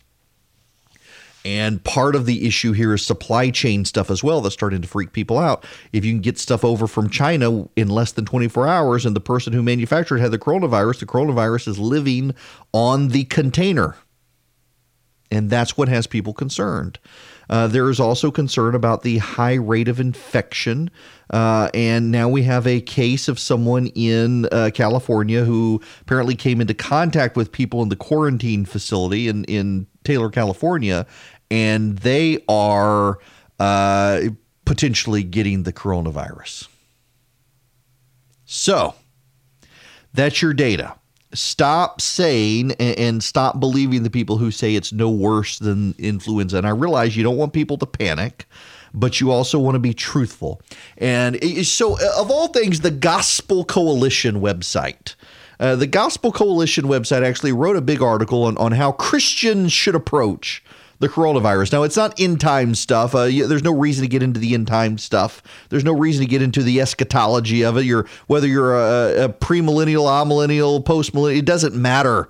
Uh, Jesus isn't coming back tomorrow. Uh, I, I know Jesus isn't coming back tomorrow. Will he come back in my lifetime? Maybe so. Is he coming back tomorrow? No, he's not coming back tomorrow. How can you be sure? It's like a thief of the night. Because one of the prophecies to be fulfilled before Jesus comes back is to spread the gospel into all the nations, and we haven't done that yet. You got to do that yet. If you go to the Museum of the Bible in, in Washington, D.C., there's a big wall that lists all the places the gospel has not yet been spread, and it shrinks on a weekly basis, but it's still not shrunk completely. It's still not gone. Uh, there are languages and people who have not yet come into contact with the gospel. Until that happens, according to scripture, Jesus can't come back. So he's not coming back tomorrow. He's not coming back next month. So relax. But please, please, we don't want to scare people, but at the same time, we want to be honest. And that was the point of the Gospel Coalition article is there's a lot of stuff you read on the internet and it's simply not true. And at a time like this where facts really do matter and people really are scared, uh, you have an obligation. We all have an obligation. I have an obligation to speak to you as truthfully as possible and to be very, very careful and discerning with what I tell you as fact and what I believe to be fact, but I'm not sure of. And that is called opinion. And that is called we think or speculation, informed speculation. You can do that. Uh, but there are facts.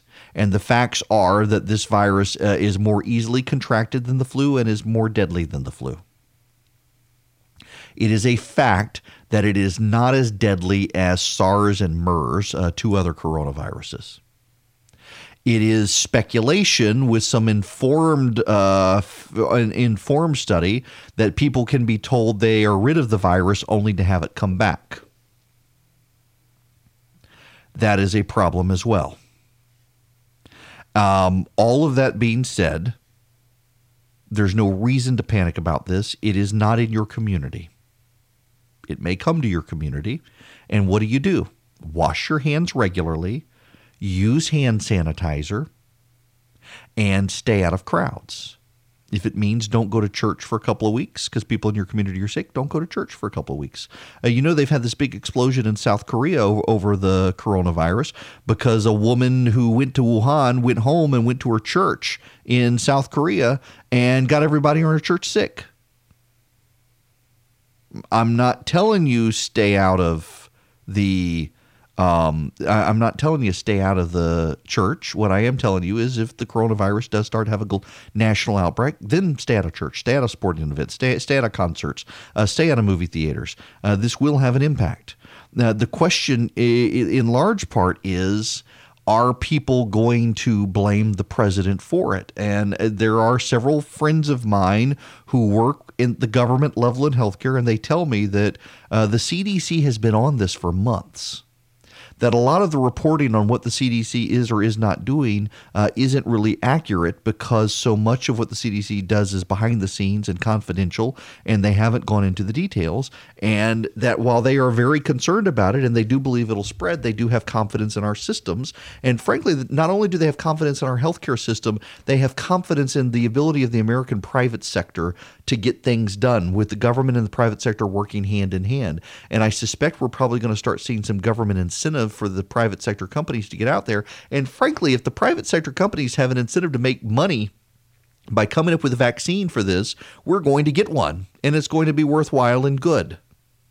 So we should be applauding our private sector, not just our government, to find a solution. You know, it is one of the perverse things for all the Democratic freakout over Bernie Sanders for all of the Democrats coming out and saying, we got to stop Sanders, the country's not ready for socialism, the Democrats as a whole are fixated on, uh, on the nation and on the government and the role of government, as opposed to uh, what can actually be done in the private sector. You know, it, just listen to this Elizabeth Warren thing. They had a town hall with her in South Carolina. Well, the thing she praises the president about. Earlier this month, the Trump administration's uh, policy that banned um, many flavored uh, e cigarettes uh-huh. went into effect. Does President Trump deserve some credit for that? Uh, actually, yes. And uh, uh, the um, uh, the head of FDA who did this, I spoke to him many times and said I would support him if he did this. Look, when we see movement in the right direction, we have to be willing to stand up and say good. That's her praise for the president banning e-cigarettes. It turns out there's a story in Vice, uh, which is is on the left side of the spectrum, but it, it's a pretty credible report that a lot of the data that led the government to ban e-cigarettes was overblown, overhyped stuff. I, I, and I just again, if we're not going to ban cigarettes, why ban the vape stuff? And and it's ridiculous. I, I think you look silly when you do it. I, I wouldn't do it. Um, but this whole moral panic over it was crazy. Uh, and yet again, we're, we're looking at government solutions here, and, and the media is, is bad. By the way, this reminds me, this is completely unrelated to coronavirus. It is related to Elizabeth Warren. Have y'all seen the, or heard the audio of the Navy veteran who questioned uh, Elizabeth Warren on the fairness of paying off student loans? Listen to this. Uh, I would like you to uh, justify the fairness of your proposed policy to cancel student loan debt. Um, nobody forced these students to take out the loans, so should it not be their responsibility to pay them back? Why am I, a taxpayer who joined the military to pay for my college education, uh, start paying for other people's college education? And to that extent, should you cancel my mortgage debt?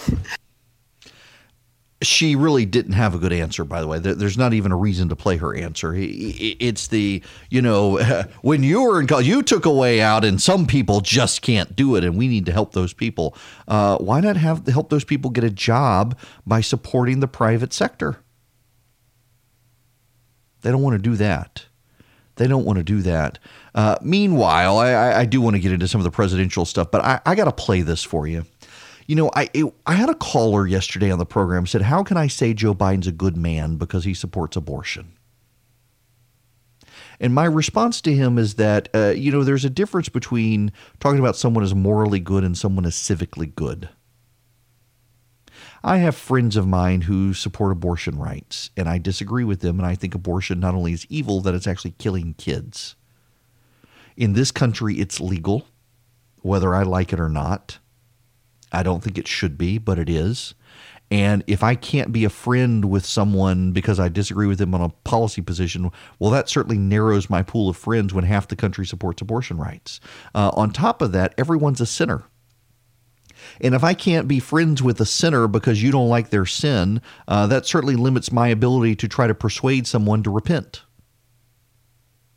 You're supposed to be friends with people with whom you disagree on these things.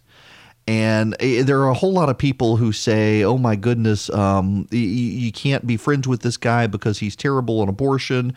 Oh yeah, he's terrible on abortion. He is genuinely terrible on abortion, and he used to be good on abortion, and he flipped opportunistically. But I want to play this audio from Joe Biden. A pastor asked him about his faith and about his son who died, and if this is the Joe Biden you got on the campaign trail, he'd be a formidable opponent. Reverend. Uh I kind of know what it's like to lose uh, family. And uh, my heart goes out to you. If you may remember, after Barack and Michelle and I were there, and my family, I came back on that Sunday, the regular service, because I just lost my son. And um, I wanted some hope because what you all did was astounding. I don't know if you all know this all those who died were killed by this white supremacist. They forgave him. They forgave him. The ultimate act of Christian charity. They forgave him. And you know, Reverend, um, I'm not proselytizing. I happen to be a practicing Catholic.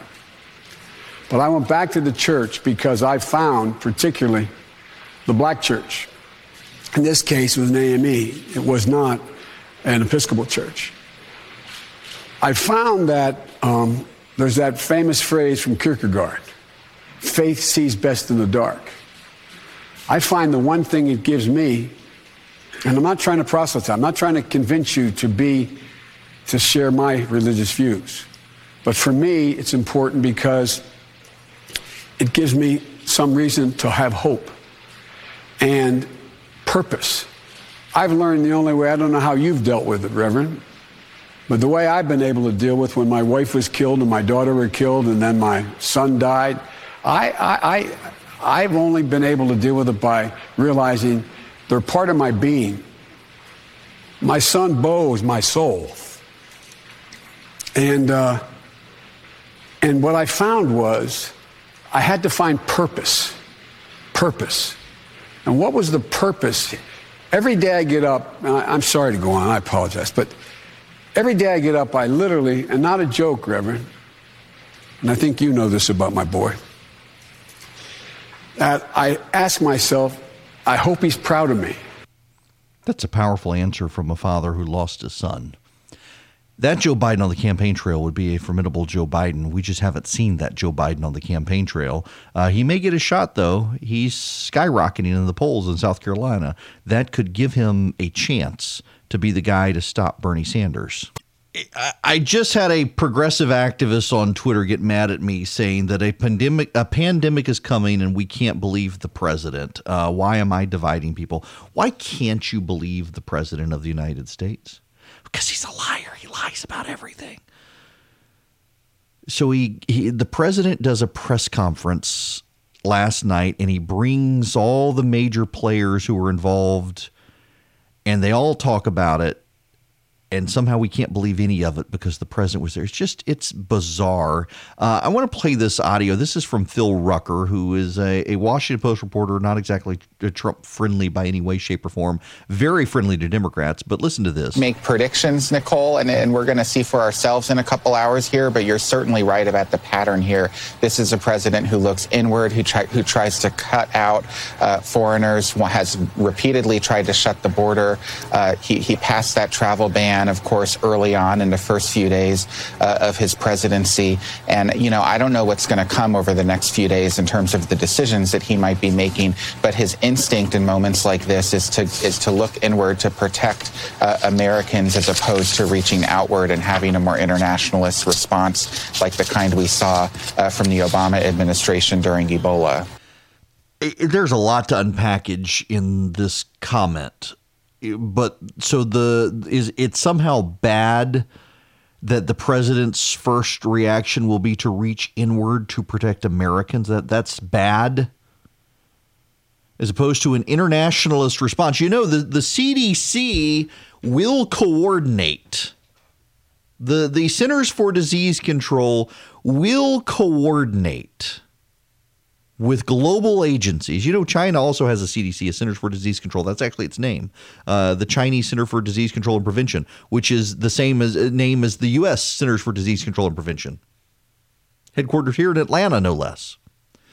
And there will be a global response, and the president will rally resources. But why is the why should we worry about whether the president's going to be interested in protecting people globally as uh, opposed to protecting Americans. I, I, I don't recall other countries electing the president of the United States. It seems to me that it would be good for us if the president focuses on saving American lives. And yet, somehow or another, the media wants to treat that badly. The man can't win with the media. He cannot win with the media and that's unfortunate. Um, it, it's unfortunate that we've reached a point here um, where where we we've got though it's just it's it's silly, silly, silly stuff. Um, I, I want to pivot real quick away from all of this to something local here in Georgia because I mentioned it the other day, and someone asked why I haven't sent an action alert out yet, and it's Senate Bill 357. Uh, Senate Bill 357 is the Bill Heath legislation on guns in churches, and I mentioned that right now churches have a, a, under the law there's an all or nothing approach. Either everyone can have guns or no one can have guns in churches, and Heath's legislation would allow churches to designate uh, groups of people within churches who can have guns as opposed to saying everyone can.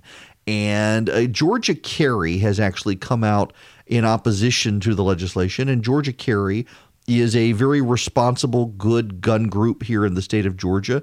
And when they say not to support a bill, I tend to listen to them. And having talked about the legislation, I wanted to get uh, Jerry Henry from uh, from Georgia Carry on with me to talk about it. We're working on getting that scheduled, and I don't want to do an action alert for a piece of legislation uh, until I can get Georgia Carry to give their position on it and and decide whether or not it's good. Right now, the legislation is held up. Um, also, uh, there is legislation on the film tax credit moving forward. If you'll recall, there was a big audit done that showed that a lot of the movies that are filmed in Georgia are getting these huge tax credits, and a lot of the tax credit that they're getting is for work that was never even done in Georgia for people not even hired in Georgia. There's legislation pending now in the legislature to require that every movie that wants a tax credit go through an audit process to make sure most states actually have this process. Georgia is one of the very few that doesn't. It does not cap the film tax credit. It would allow the tax credit to continue to grow, but it would certainly curtail uh, a bunch of tax credits for work not done in Georgia. If you'll recall, the Georgia Department of Audits uh, looked through a bunch of films that were getting tax credits and found a massive number of them getting credits for work not done in Georgia and, and getting essentially money from the state. Plus, a lot of them, they don't even have headquarters in the state. They don't use the tax credit. They get it, they don't use it. They sell it to others who use it. And so the tax credit isn't actually going to help the film industry, it's going to help other businesses. Uh, so some of this will be tweaking. It looks like this th- this has some support.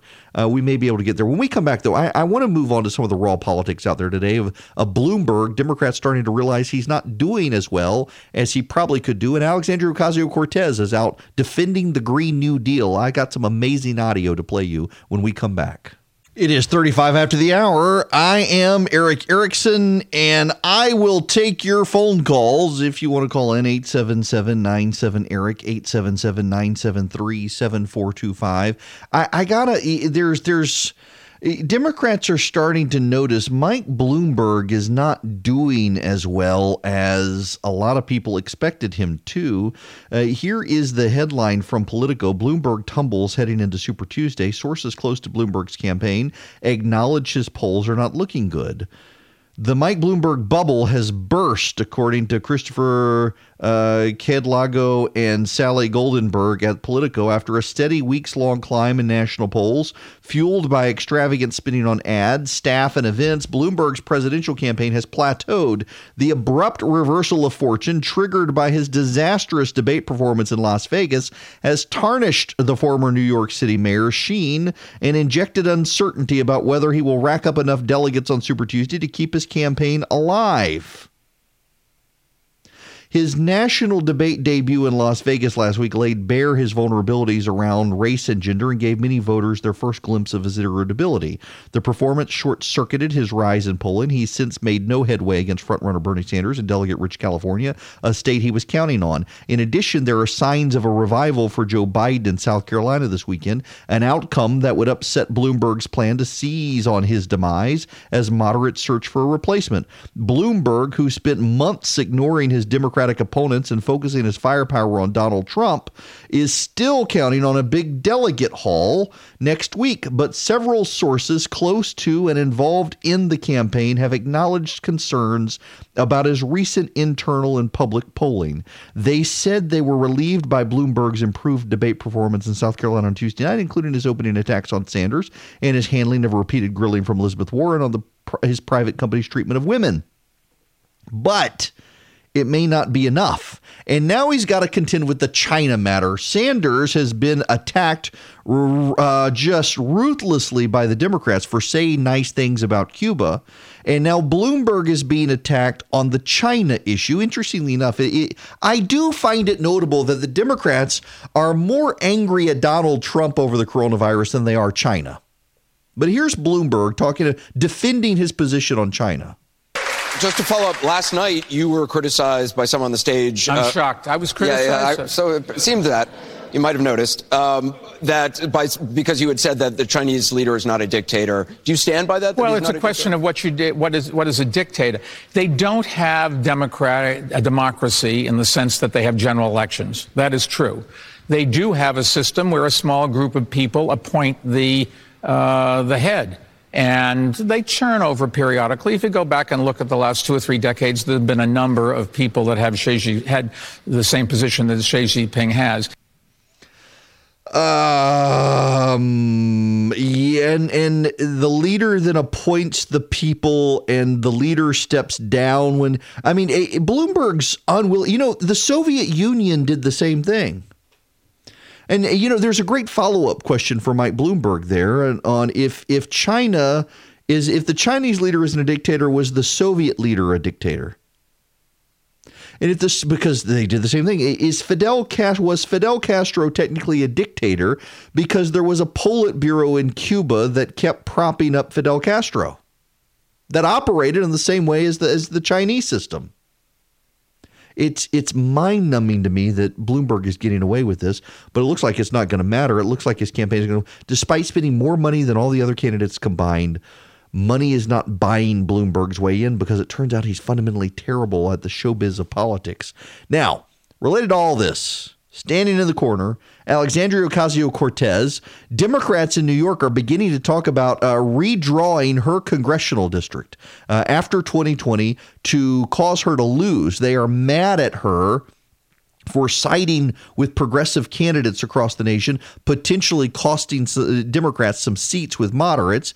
Uh, our, our friends at Grabien have put together this supercut of her explaining uh, how the Green New Deal is good for the environment. This is something Elizabeth Warren and Bernie Sanders are coming out and championing. As we've discussed the Green New Deal, I've noticed that there's been an awful lot of misinformation. So I have decided that since my colleagues could not, for some reason, read the resolution, that perhaps This hour would be spent best reading it to them, providing resources, training, and high quality education, including higher education, to all people of the United States and ensure prosperity and economic security for all people in the United States, ensuring a commercial environment where every business person is free from unfair competition and domination by domestic or international monopolies, guaranteeing universal access to clean water, strengthening and protecting the right of all workers to organize, unionize, and collectively bargain free of coercion, intimidation, and harassment. Building a more sustainable food system that ensures universal access to healthy food. Meeting 100% of the power demand in the United States through clean, renewable, and zero emission energy sources and ensuring affordable access to electricity. Guaranteeing a job with a family sustaining wage, adequate family and medical leave, paid vacations, and retirement security to all people of the United States. Promote justice and equity by stopping current, preventing future, and repairing historic oppression of indigenous peoples, communities of color, migrant communities, deindustrialized communities, depopulated rural communities. My head hurts listening to this. I apologize. The poor, low income workers, women, the elderly, the unhoused, people with disabilities, upgrading all existing buildings in the United States and building new buildings to achieve maximum energy efficiency, water efficiency, safety, affordability, comfort, and durability, including through electrification, by supporting family farming. And O, providing all people of the United States with high quality health care, affordable, safe, and adequate housing, economic security, and clean water, clean air, healthy and affordable food, and access to nature. I humbly ask our country to care for our planet. Thank you very much, and I yield. You may be thinking, what the hell did I just listen to? I'm thinking the same thing. oh my gosh. So the Green New De- the Green New Deal is is it's like it's utopia. It solves all problems. Do you have ED? Men who suffer from ED could use the Green New Deal. The Green New Deal men, it'll firm you up just like it firms up Mother Earth. Do you suffer from psoriasis and eczema? If you do, try the Green New Deal, a salve that will heal your skin just as it heals the planet. Do you suffer from heartburn? Why, you should try the Green New Deal. Eating your veggies and the Green New Deal, you'll shut up and like it. I, it's, you know, we're going to have to do more of the deep thought. We do. You Remember Saturday Night Live, and we don't play them enough. I, I need to do a better job of playing them, but but she's been out of the news for a while. Uh, but they used to have on Saturday Night Live. Maybe they still do. I hadn't seen them in a while though. On there, Jack Handey and, and Deep Thoughts by Jack Handey, And, and Charlie, my producer, got a great idea a while back. What we should do this uh, for Alexandria Ocasio Cortez and and do these deep thoughts. Uh, the things she actually says. These are her actual words. The actual words from Alexandria Ocasio Cortez. And now, Deep Thoughts by Alexandria Ocasio Cortez. And this idea that if we just, you know, I've been working on this for X amount of years, it's like not good enough. Like, we need a universal sense of urgency, and people are trying to, like, introduce watered down proposals that are frankly going to kill us. That was Deep Thoughts by Alexandria Ocasio Cortez. Th- those are her actual words. Now, we didn't use her voice there. Uh, we used a, a friend's. That's her. That's what she believes, and and she believes this stuff. And Bernie Sanders believes this stuff, and they want to set public policy on on their mythology, uh, on their religious worldview about the Green New Deal of of, of Mother Gaea. The, the whole thing is bizarre. The whole thing is bizarre. And by the way, do you know? So, so I'm on this email chain, and there are a number of people who work in in uh, LEED buildings, uh, government LEED buildings. They're environmentally friendly buildings. You have different standards: platinum, gold, and silver. And one of the things is you can't get hot water. the The water never gets hot enough, and they're worried about uh, the, the the environmental efficacy of hot water and, and and lukewarm water and dealing with the coronavirus when you wash your hands. Now, eh, eh, doctors will tell you as long as you wash with with soap, you're okay. Um, but there's something to be said for hot water. It's much like it, remember the big outbreak in New York City of bed bugs. It became a thing. There were hotel chains in Atlanta, uh, prominent hotel chains in Atlanta, that had bed bugs. And do you know why uh, there were so many bed bugs uh, showing up and why there was a spread? Well, it turns out that to to be environmentally friendly, hotels had stopped washing the bed sheets in hot water. They were washing the bed sheets in uh, lukewarm to cold water, and they weren't killing the eggs of the bed bugs. So people were you were making the bed, and, and the, the the hatchlings were alive. This is horrific to think about. Uh, hot water actually was was helping, and when the hotels got rid of it, you saw the bed bug uh, explosion happen in these fancy hotels and they've gone back to washing in hot water and environmentalists hate it and, and they say it's energy inefficient and it drives up costs but it saves the customer from having bed bugs. A lot of the ideas in this stuff it's a jobs program it's a healthcare program it is everything under the sun. Oh and by the way it will supposedly save planet earth. That that's what these people think. It's it's i'm it befuddles me the religious fervor of these people over the Green New Deal. And, and you've got Elizabeth Warren and Bernie Sanders out on the campaign trail championing this stuff. Well, Mitch McConnell is speaking out about it. Whether it's Joe Biden, Bernie Sanders, or somebody else, the nominee for president on the Democratic side is going to be on a path to try to turn America into a socialist country. We're not going to let that happen. Donald Trump's still in the White House, and as long as I'm majority leader of the Senate, I get to set the agenda. That's why I call myself the Grim Reaper. We will not have the Green New Deal and will not have Medicare for none as long as I'm majority leader of the Senate. Medicare for none and the Green New Deal we will not have as long as he's the majority leader in the Senate. By the way, Nancy Pelosi is responding today, uh, saying that the reason Mitch McConnell is actually the Grim Reaper is because of all the people who are going to die by him not passing gun control legislation. I kid you not. Um, oh, interestingly enough, huh?